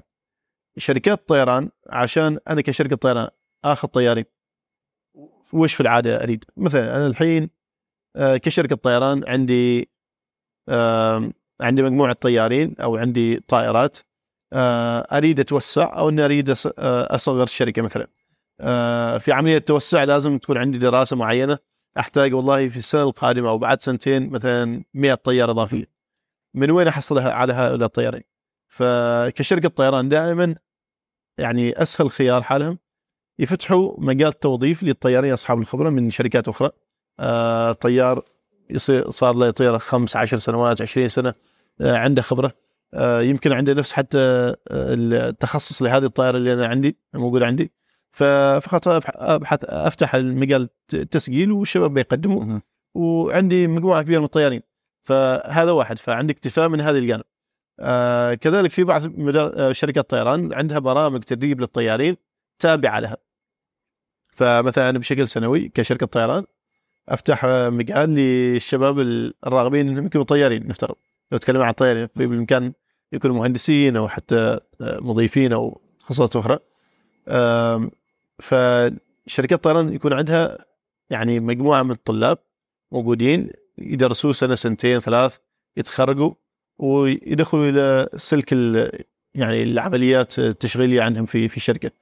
فالان عندي طيارين اصحاب خبره، عندي طيارين متدربين عن طريق الشركه. فالخيار الاخير لهم الشباب اللي دارسين على حسابهم الخاص. طبعا في شركات كثيره ما عندها نفس البرامج، لكن يعتمد على سرعه طلب الطيارين في هذه الشركه. أه. لو الشركه فيها نمو الان تحتاج طيارين الان، انا كطيار متدرب متخرج مثلا عندي سي بي ال اي تي بي ال هذه الرخص الاساسيه، آه عشان ادخل شركه طيران ويقوم بعمليه التابريتنج اللي هي التخصص كامل، يعني بتاخذ فتره اقل شيء نص سنه الى سنه، آه من غير عمليه التقديم والفرز وكذا. فانت تتكلم عن يمكن سنه ونص الى سنتين انه يكون عندك طيار جاهز صحيح آه عشان يطير عندك في في الخطوط. بينما أنا كشركة طيران يمكن أحتاجهم خلال نص سنة بالكثير. فهذه الأشياء تسبب شح في وجود الفرص لدارسين الطيران على حسابهم الخاص. لهذا دائما النصيحة إذا تريد تدرس طيران، إذا تستطيع أنك تحصل على منحة مقدمة شركة طيران فالأفضل أنك تسعى لها. إذا ما تقدر بعدين تروح تدرس على حسابك الخاص، لكن لازم تعمل هذه الموازنة أن أنت احتمال تدرس وتتخرج وتظل يمكن سنة سنتين ثلاث أربع يعني الله أعلم كم إلى أن تجد فرص في هذا المكان. ممتاز. الشيء الأخير يمكن اللي أقدر أضيفه، أنا كشركة طيران تقدموا لي خمسين شخص. أه. هل تتوقع أن هل الخمسين شخص بيكونوا فعلا مؤهلين يدخلوا الشركة أو لا؟ في النهاية أنا كشركة طيران عندي اختبارات، عندي فحوصات طبية، عندي يعني حد أدنى من المستوى المطلوب هناك. صحيح. آه فعلا كلهم هلا يعني درسوا وتخرجوا ويعني خذوا الرخص اخذوا الرخص الاساسيه بشكل سريع او بشكل ممتاز، لكن هل بامكانهم يجتازوا الشركات او الاختبارات المقدمه لشركات الطيران او لا؟ هذا الجزئيه نفس الشيء يعني لها عامل او دور في في يعني خلينا نقول ان وجود عدد مش من من طيارين متدربين يعني بحثين عن عمل للاسف. وطبعا في اشياء اخرى، آه الاعمار، نوعيات الرخص، أشياء كثيرة تدخل في هذا الجانب من الشيء. ممتاز جدا. طيب طيارنا جاهزة؟ نعم أنا جاهزة من ساعة و... خلاص شعبا؟ آه فاف تفتح الجناح، طبعا تفرده بشكل علوي، لا تحط الجناح سيدة أوكي. إلى فوق لازم يكون لفوق. آه رفعها كذا. طيب بهذه الطريقة، لأن هذا النوع آه أول ما, ت... ما ترميه بيفتح بأية الشكلية فيكون الجناح متساوي تقريبا. طيب صحيح. وبعدين بنقربها إن شاء الله. نقرب بعدها إن شاء الله. طيب زين آه ناصر، خلينا أنا نطرق بعض بعض الأمور أيضا آه تأخذ جزء كبير من من الحوارات والنقاشات تقريبا في كل سنة. عندنا اللي هي جوائز شركات الطيران وجوائز المطارات. أنا أعتقد من أشهر الجوائز سكاي تراكس والوورد ترابل. بدأت توعق بالعيد. اللي يصير ناس اللي تورطنا يعني من أولها. لا لا لا ناقش موضوع إن فيه مغالطات أيضا في الجانب هذا، وزين إن نفهم إيش هي هذه الجوائز وكيف يتم تقييم الشركات الطيران والمطارات في في الجزئية هذه، لأن كثير من اللي يصير في الشارع لما يتم الإعلان عن الجوائز هذه، لأن نشوف في شركات محلية تفوز بجوائز ممتازة جدا، وأيضا شركات دولية وبعض الشركات أو حتى المطارات المشهورة جدا على مستوى العالم ماسكة مراكز متقدمة جدا في في السيكتورز آه تبعها. كيف يصير؟ آه ايش سالفه الجوائز هذه؟ هل هي جوائز آه يتم شرائها حرفيا زي ما يقول البعض، ولا هي جوائز فعلا بناء على تقييم معينة وبناء على كراتيريا معينة، ويكون فيها تنافسية بنفس المعايير لجميع المشاركين. والله شوف، جوائز شركات طيران والسفر خلنا نقول، يعني أنا مو متخصص كثير هناك، مطلع بشكل نوعا ما في هذا الجانب، وقرينا بعض البحوثات في في هذه النقاط. طبعا في النهاية أنت ال... خلنا نقول المعلومة الحقيقية يمكن خد ما بتحصلها يعني صحيح. لأن ما ما بتجيك شركة طيران بتقولك والله أنا أفهم واحد اثنين ثلاثة أه. لكن الف... الفكرة الأساسية المعلنة من قبل هذه معظم هذه الشركات، أول شيء هذه الجوائز مقدمة من شركات خاصة، يعني نشأت عن طريق شركات خاصة خلنا نقول أخذت على عاتقها أن تصدر جوائز ل أو تقييم لشركة طيران على أساس أنها تحدد المستوى. فعلى حسب معرفتي أن بعض هذه هذه المواقع اللي تابعة لهذه الشركات عملية التقييم تكون بناء على آراء المسافرين. مه. فوالله إحنا الحين هذه السنة عندنا تقييم، فصوتوا مثلا للشركة الفلانية وش رأيكم فيها، وش الشركة الفلانية وش رأيكم فيها. فبديهيا إذا كان هذا النظام المتبع ف احتمال كبير تكون في مغالطات، لأن أولا في احتمالية أن أنا كشركة طيران شركة كبيرة لي جمهوري، وفي شركة أخرى صغيرة جمهورها صغير.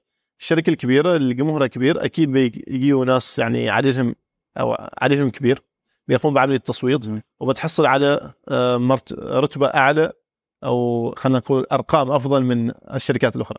هذه نقطة. النقطة الأخرى في بعض الشركات تستغل نفس الشيء الموظفين، يعني بالإمكان أنه والله يتم إرسال مثلا بريد إلكتروني للموظفين، أنا كشركة في عندي خمسة آلاف عشرة آلاف موظف، يا شباب عندنا الحين مسابقة مثلا داخلين في هذا التقييم، قيموا شركتنا هناك. أنا كموظف في هذه الشركة فأكيد بعطيها تقييم جيد. فطبعا هذه إذا كانت هذه ال... أنا ما أقول أنها هي ال... أن الطرق المتبعة، بس هذه جزء منها في بعض الشركات. آه الأمر الآخر طبعا عشان المصداقية، هذه الشركات تقوم بعملية تقييم ل... لجواز آه للشركات عن طريق إرسال موظفين أو ناس مقيمين بشكل خاص. لكن كيف تكون هذه عملية تقييم؟ يعني الشيء الغريب آه على حسب ما ما نعرف، يعني آه الشركة الفلانية تخاطب والله الشركة آه ألف، يا جماعة الخير اليوم الفلاني احنا ب... راح يكون عندكم موجود عندكم في الشركة، وبنسافر معكم في الخط الفلاني من هذا الخط إلى هذا الخط عشان نقوم بعملية التقييم، انت وش رأيك بيكون؟ يعني انا الحين الحين انا جاي عندك البيت يا اخي يوسف، اجيك تجيني على السقة عشرة اكيد خلاص اشيل لك من العين من من تركب تنزل. ف ف بالواقع ان هل هل هذه التقييمات بالإمكان تعتمد؟ أتوقع لدرجة معينة بالإمكان أن نأخذها في الاعتبار، لكن لكن في المقابل ناصر نفس هذه الطريقة مطبقة مع جميع شركات الطيران صح ولا لا؟ إذا قلنا لا، الفكرة إن إن الحين شركة طيران ألف زي ما ضربت أعطي المثال، إن جاهم خبر إن ترى في اليوم الفلاني نحن كمقيمين راح نسافر معكم، لكن أيضا شركة طيران باء وجي كلهم راح يجيهم على بنفس الطريقة. نعم. نعم. فبناء على ذلك the same criteria apply to all the أو بس، لكن هل هل كل واحد راح يحاول يبذل جهد في تلميع الصورة في هذيك اليوم، أو أنه راح يكون لبريش العام؟ لأن أنت عندك يعني ك ك على حسب المعلومات المنشورة من المواقع هذه أن والله عشان نقيم هذه الخدمة لازم هذه الخدمة تكون موجودة في الشركة هذه بنسبة ثمانين بالمئة أو أعلى في معظم الطائرات الموجودة. والله مثلا نفترض تقديم آه القهوة أه. على الدرجة السياحية مثلا موجود في ثمانين بالمئة من الرحلات المجدولة في هذه الشركة. أه. إذا كانت هذه هذه هذه النقطة موجودة فبالإمكان يتم تقييمها. ف فبالإمكان تز... يعني تعمل مغالطات في هذه الحالة. أنا كمقيم أجي المكان مكان يعني منظف مجهز، الطاقم لهم علم، الأوبريشن عنده علم مسبق، أه. فكل شيء يحاولوا يظهروه بشكل معين، وحتى يمكن يتم تقديم القهوة في الرحلة اللي موجود فيها فيها المقيم. يعني بعد ما تنتهي فترة التقييم يرجع السيرفس العادي، فاهم علي؟ وهذا يصير للأسف. لأن شوف أنا أيضا جالس أحاول أنظرها من موضوع مختلف. نعم. لأن أنا أنا بوصل لك. طيب انزين الحين وش اللي يصير؟ طبعا هذه احدى المغالطات ال... او احدى النظريات الموجوده في الساحه. انا ما ما اقول انها من عندي. أم... الظاهر انا وش الف... وش استفيد انا كشركه طيران احصل تقييم عالي؟ وش الفكره من هذا الموضوع؟ الحين الموضوع تم ربطه بشكل تجاري وربحي وترويجي وتسويقي. صحيح. لو انا اكون افضل شركه طيران في العالم في الدرجه السياحيه او درجه رجال الاعمال او درجه ما اعرف ايش الدرجه الاولى مثلا، هل هذا راح يفيدني؟ اكيد راح يفيدني. الناس بيعرفوا ان هذه افضل شركه طيران في هذه الدرجه او في هذه الفئه، فهذا عامل جذب وتسويق كمتلقين كمسافرين مستخدمين او مستخدمين للخدمه خدمه السفر. قد ينحازوا لهذه المعلومات المنشوره وراح يتم يعني بناء اختيارهم لشركه الطيران اللي يسافروا فيها بناء على التقييمات الموجوده هنا بغض النظر عن مصداقيتها وواقعيتها وكذا. فهذا عامل ترويجي قوي.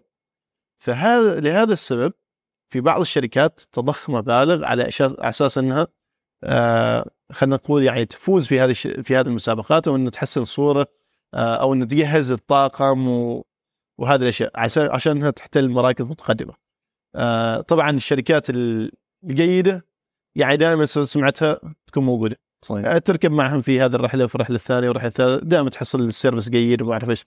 آه بينما لما احيانا تشوف تقييمهم ك عن طريق جوائز السفر تشوف تقييم متدني.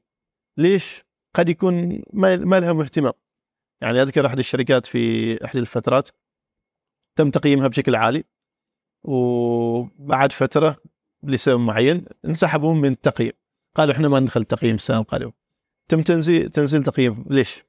اها ف يعني في اشياء قد لا تكون ظاهره بشكل كبير وفي النهايه هذه يعني قد تكون تجاره او اشياء كبيره، بس اتوقع ان ان لا يعني مستوى معين من مصداقيه او اقل حاجه تنقل صوره معينه. وشو انا وجهت نظر في الجانب هذا ناصر بقى. جميل.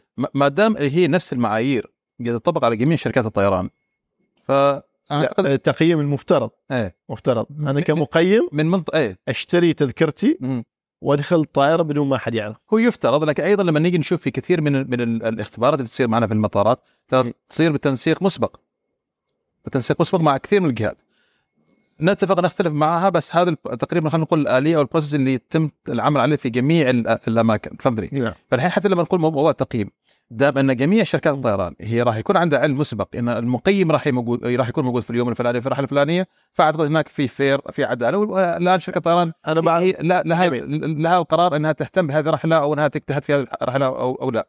وازيدك بالشيء البيت زي ما ذكرت، الشركه الجيده راح تبقى جيده مهما كان، والشركه السيئه مهما راح يحاول يحسن من صوره ترى انت معروف عنك انك شركه شركه سيئه. فهذا اعتقد ايضا مثلا قد يكون أخ... ما اريد اقول مساله اخلاقيه، بس هي جيف اند تيك جيف اند تيك لحد معين. آه لكن مثلا انا في عمليه تقييم نرجع مره ثانيه آه عشان ان انا كمقيم آه اوصل لهذه الشركه مثلا الرحله هذه يمكن اكون نفترض في امريكا وبروح مثلا اقيم شركه في في اندونيسيا نفترض. لازم اروح الى هناك. مم. شركه التقييم لازم تدفع لهذه التذاكر. من يقوم بتغطيه التذاكر؟ الشركه او الشركه المقيمه. اوكي. ف في احيانا تصير تعاونات ان الشركه المقيمه هي تتحمل تكاليف السفر وما اعرف ايش كذا. اذا الشركه المقيمه تتحمل تكاليف لهذا الشخص فمعناتها مهتمين للموضوع. مم. لو هذه الشركه رفضت قالت لا انتم تريدوا تقيموا تفضلوا على عيننا وراسنا بس تفضلوا. ففي مثل هذه الحالات يعني لو الشركة المقيمة مثلا رفضت ال... يعني تعطى تسهيلات وتجهيز الأمور ل... لهذه الشركات المقدمة لسفر السياحة، فقد هذا يضر بتقييمها من ناحية أن قد ما تدخل في التقييم أو أنه فعلا المقيم ما, ما بيزور شركة الطيران نفسها وكذا. فاللي ممكن يصير أن أنا كشركة جيدة ما راح أدخل التقييم الأساسي، والشركة يمكن أنا متوسطة مثلا أدخل هذه التقييمات لأن أنا قدمت تسهيلات والجماعة جايوا عندي وزاروا المكان وكذا فبحصل على تقييم أعلى. فهذا راح يضر بالمنافسة التسويقية خلنا نقول بين الشركات. هذا يعني كتلخيص بشكل عام. طيب سؤال ناصر، يعني خلال السنوات الماضية هل لاحظت شركة طيران موجودة في مركز أعلى من مستواها؟ أنت قد ذكرت مثلا بعض الشركات تم تنزيلها لأنها ما وفرت التسهيلات وما إلى ذلك، فهل تفاجأت بشركة طيران مثلا مفروض ما تكون ضمن العشر الأوائل بس فجأة هي موجودة في العشر الأوائل؟ يعني يمكن شركة وشركتين فعلا آه تفكر تقول غريبة هذه الشركة ليش أو كيف وصلت هنا مثلا. أوكي. وفي أحيانا تلاحظ أن في تقييم مثلا الشركة كانت مثلا خمس نجوم أصبحت ثلاث نجوم آه أو مثلا أربع نجوم أصبحت ثلاث نجوم م. يعني من بين تقييم وتقييم، فهذا هبوط كبير. صحيح. وش اللي صار؟ صحيح. فهل فعلا في تغيير في الخدمة في أساس الشركة؟ هل الشركة مثلا كانت متوسعة الحين انخفضت؟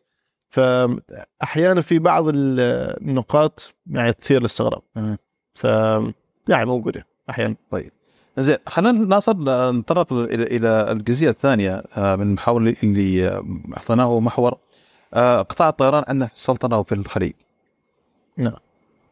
إيش تشوف وضع القطاع عندنا في السلطنة خاصة إحنا خلال السنوات الماضية في تغييرات كثيرة جالسة تصير عندنا في قطاع الطيران، سواء كان على مستوى المطارات من صار قبل كورونا وما بعد كورونا، وحتى على مستوى شركات الطيران اللي عندنا سواء كان طيران عماني أو طيران السلام. في تغيير كبير صار خلال الفترة هذه، فإيش تشوف وضع قطاع الطيران عندنا في السلطنة حاليا وعلى مستوى الخليج بشكل عام، وإيش تشوف اللي نحتاجه نوعا ما بحيث أن نمشي بطريق صحيح عطفا على الآن خلينا نقول الحركة الاقتصادية جالسة تتحرك من أوروبا جاي إلى الشرق الأوسط بشكل كبير جدا، خاصة على تغيرات النمو كبير جدا اللي صار في المملكة العربية السعودية. آه والله في هذه النقطة يعني إذا تكلمنا عن عن عمان ك يعني مكان مفصل وحده، سابقا طبعا كان عندنا شركه واحده طيران العماني، والان عندنا شركتين متنافسين طيران السلام.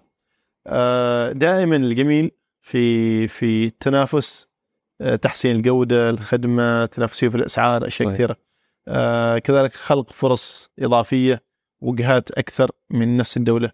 اذا شركه واحده ما تشغل المكان الفلاني الشركه الثانيه تشغل، ومثل ما تفضلت ان معظم البنيه التحتيه المطارات، مطار مسقط، صلالة، الحين صحار، معظمها تحسنت بنيتها التحتية، عدد المسافرين، فهذا توجه جيد. قد يكون يمكن في توجهات أحدث الحين اللي هي بدل التنافس يكون تشارك في العملية التشغيلية، وهذا نتمنى أن يكون يعني يعني له واقع إيجابي في الفترات القادمة. لكن لو تكلمنا عن السوق الخليجي بشكل عام، فأتوقع أن السوق الخليجي جدا قوي ومنافس، يعني خاصة أن عندنا مثلا في الإمارات، في قطر، و... وعندنا في يعني مثلا السعودية ما شاء الله سوق قوي. يعني تحدثنا عن الإمارات، عندك طيران الإمارات يعني من أكبر الشركات في العالم، عندك القطرية من أفضل الشركات في العالم. طيب. وعندك نفس الشيء الاتحاد، فهل كلهم في هب واحد؟ هل كشركات ميجر عندك طيران العربية، فلاي دبي، فلاي ناس، وهذه الشركات الأخرى يعني منافسة طيران الخليج. يعني في مجملها أنت لو تتكلم عن جميع هذه الشركات، يعني عملت يمكن يعني بحث بسيط آه فوجدت أن في الخليج ك كعدد طائرات في قيد تشغيل حوالي تصل إلى ألف ومئة طائرة موجودات في الساحة. فألف ومئة طائرة يعني هذه يعني طاقة تشغيلية جدا واسعة وكبيرة، بعضها تشغل يمكن الخطوط الداخلية، لكن معظمها خاصة في ال على حسب موقع يعني الدول مجلس التعاون في الوسط وسط الكرة الأرضية خلينا نقول في هذا الجانب. فمعظم هذه الشركات الكبيرة تشغل تكون إنها هي محور إيصال، تجيب مثلا مسافرين من الشرق توصلهم إلى الغرب، فأنت منطقة يعني عبور أو يعني التقاء لهذول المسافرين، فقوة تشغيلية كبيرة، وواضح أنهم ينافسوا حتى الشركات الأوروبية بشكل كبير، لأن دائما تسمع يعني أخبار منازعات، يعني يمكن شكاوى من ضمن هذه حتى في أمريكا. صحيح. لأن السوق الأمريكي قد يكون مختلف بحكم أنه أول شيء منفصل، وثاني شيء أمريكا كبيرة، فعندك كندا وأمريكا و... ويعني المكسيك المكسيك واللي ما بعدها، ف يعني عدد كبير من السكان، مساحات هائلة، التشغيل داخل الدولة بنفسها أو داخل القارة بنفسها وحدة يعني له له صدى عالمي. ف قد يكون يعني من الجيد في المستقبل أن تفعيل بعض المبادرات اللي الآن نسمع عنها، مثلا تأشيرة التأشيرة السياحية المشتركة لدول مجلس التعاون، فأتوقع أن هذه راح تعمل نقلة نوعية في في هذا الجانب. سابقا مثلا كنت أذكر أن المسافرين القادمين إلى دبي بالإمكان يدخلوا إلى عمان أو يزوروا عمان بدون الحصول على تأشيرة تأشيرة دبي تكفي للوصول هنا. فأنا كمسافر راح أختار زيارة دبي لأن تعطيني مجال أزور دورة دولة مجاورة. فتخيلوا عندي هذه الصلاحية لباقي الدول، فبتكون جدا حركة قوية. يعني نفس ما شوف في شنغن، دول شنغن آه في الاتحاد الأوروبي آه تحصل على يعني تذكرة سلاحية تأشيرة واحدة في لمكان واحد وتزور جميع هذه الأماكن. آه الباقي يكون تكون رحلات داخلية وجدا بسيطة وسهلة. فأتوقع أن الجانب السفر لازم يتحد مع جانب السياحة الداخلية بشكل كبير، آه خصوصا الحين مثلا إن شاء الله السعودية يعني داخل المجال وفتحت بشكل كبير، وعندهم يعني مقومات سياحية كبيرة جدا. صحيح. آه تباين في التضاريس، أماكن صحراوية، شواطئ، جبال، طقس بارد حار، آه أشياء كثيرة. عندك تنوع في عمان، عندنا ظفار وصلالة في موسم الخريج، آه فهذه هذه العوامل إن شاء الله راح تكون مساعدة ومساهمة في تطوير الحركة مستقبليا إن شاء الله. لكن في النهاية يبقى التنفيذ، ويعني كيف كيف عملية التعاون بين هذه الشركات والمؤسسات بشكل عام. فهذا اللي أشوفه بشكل عام. على طاري الذكر الرحلات الداخلية في الشركات في الخليج، الدولتين فقط اللي فيها رحلات داخلية سلطنة عمان والمملكة العربية السعودية. لما نيجي في الإمارات عندك الإماراتية والاتحاد، خطوطها كلها دولية. قطر بالمثل خطوط كلها دولية، بحرين بالمثل دولية، الكويت بالمثل دولية. ما أعرف ناصر، هل عندك رؤية في الجانب هذا إنه وجود أو ما أريد أقول ما أعرف هل وجود أو التزام شركات طيران بتوفير حد داخلية، هل هو شيء إيجابي ولا يعتبر كحمل على شركات الطيران؟ والله هو يعتمد، يعني أحيانا في بعض الحالات يعني مثل عمان والسعودية هي ضرورة م- ضرورة اقتصادية، قد يكون حمل على شركة الطيران نفسها. م- آه بعض شركات الطيران تقول لك والله أنا ما أحقق ربحية. يعني أذكر مثلا سابقا من زمان كان في السعودية، آه الخطوط السعودية كان كان عندهم تذاكر ثابتة الأسعار داخل السعودية آه من مطار إلى مطار آخر. لكن آه هل هي حاجة اقتصادية؟ فعلا حاجة اقتصادية. آه أنا كشركة طيران أخسر في هذه الخطة وفي هذه الرحلة، لكن الدولة تربح، لأن أنا كشخص مثلا مقيم مثلا في الشمال آه أروح إلى الجنوب، آه قد تكون لي أعمال، مصالح، تجارة، آه أنهي وانجز معاملات بشكل سريع، بدل مثلا قيادة السيارة ممكن تاخذ علي نصف يوم او يوم اصل هناك منهك. فهذه تكون ضرورة اقتصادية ملحة. طبعا قد يكون يعني في بعض شركات الطيران كانت تتأفف من هذه النقاط ولهم الحق. فأتوقع ان لازم تكون في تعاونات داخلية بين الحكومة وبين مشغلات شركات تشغل يعني الطيران او الطير شركة الطيران، آه على أساس أنه والله يا جماعة الخير أنتوا تشغلوا هذا الخط، في يعني عامل دعم لهذا الخط من قبل الحكومة لتغطية أي تكاليف إضافية ممكن تنشأ عن آه يعني تثبيت الأسعار أو تخفيضها مثلا، أو أن حتى يمكن قلة حركات السفر بين موسم وموسم آخر كرحلات داخلية. آه يعني خلنا نقول على أساس أن آه الحركة هذه التنقلات الداخلية ممكن أنها تكون تكون لها عوائق اقتصادية داخل الدولة نفسها.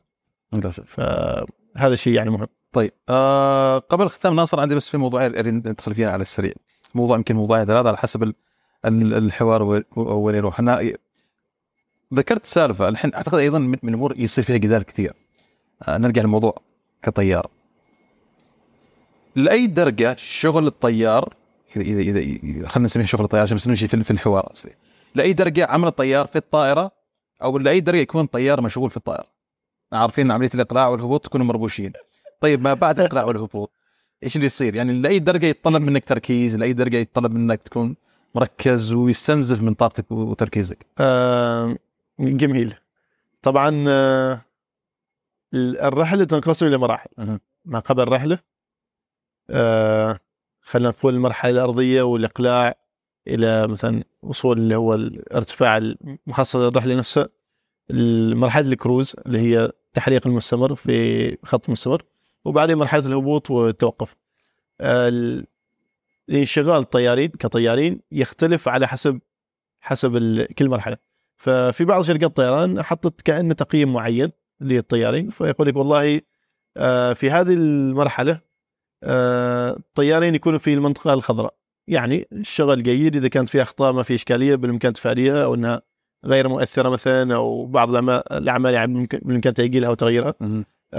في هذه المرحلة تكون مثلا مرحلة حمراء ما يصير فيها شيء إلا الشغل والتركيز يعني مئة بالمئة، لأنها تكون حالات حرجة أو خطيرة.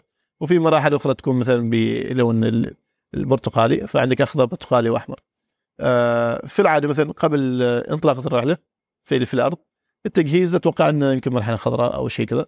أحيانا تصير حتى مقاطعات لأن عندك حركة كبيرة في قمر القيادة، عندك المهندسين يقوم بعملية الصيانة، عندك المضيفين، عندك الركاب، عندك حركات يعني أشياء كثيرة تداخل في نفس الوقت. لكن أول ما تبدأ الطائرة بالتحرك في الأرض شوية التركيز يزيد. مرحلة الإقلاع والهبوط هن أكثر المراحل الأهمية، ما يكون فيهن حديث جانبي، ما فيهن أي شيء خارج عن العملية التشغيلية. ففي هذه المراحل الانشغال يكون خلينا نقول مئة بالمئة تقريبا. آه تتليها تتلوها مرحلة مثلا الارتفاع وبعدين مرحلة الهبوط. آه هذه مرحلتين يمكن يكون في المنطقة البرتقالية، آه يعني شغل بس ما كثير. آه يمكن أريح مرحلة هي تكون الكروز اللي نكون في طيران مستمر، لأن هناك شوية خلاص تكون عملية متابعة للأجهزة. آه بالإمكان أن يقوم بها حتى طيار واحد، ما لازم يكون طيارين مثلهم موجودين، في طيار آخر مثلا ينجز مهام أخرى، والطيار الآخر مثلا يكون في حد مثلا راحة أو شيء من هالقبيل. فهل إحنا كطيارين نركز طول الرحلة؟ لا، آه التركيز مستوى يختلف على حسب المرحلة وعلى حسب الحاجة الملحة. أحيانا مثلا في التحليق المستمر تصير لك حاجة طارئة في هذيك اللحظة أو شيء مفاجئ مثلا، فيتغير الوضع من الحالة الخضراء إلى الحالة الحمراء مثلا فجأة لمدة مثلا نص دقيقة أو دقيقة أو دقيقتين، إلى نحل هذه الإشكالية أو سوء التفاهم مثلا أو حاجة. آه مثلا أوامر تلقيناها سمعناها غلط أو أعطونا غلط، أو طائرة دخلت علينا ودخلنا يعني مثلا شيء من هالقبيل.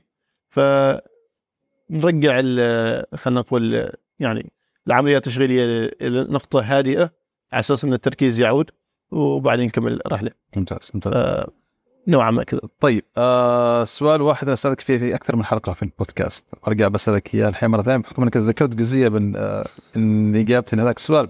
متى نشوف طائرة فول يولب أوتوميتد؟ شيء درون أتوقع درون الدي جي آي عندنا. لا لا طائرة ركاب، لكن كلام كثير صار في القناة. آه، والله ما ما أعرف. وما أتوقع أنه قابل التحقيق في فترة قريبة.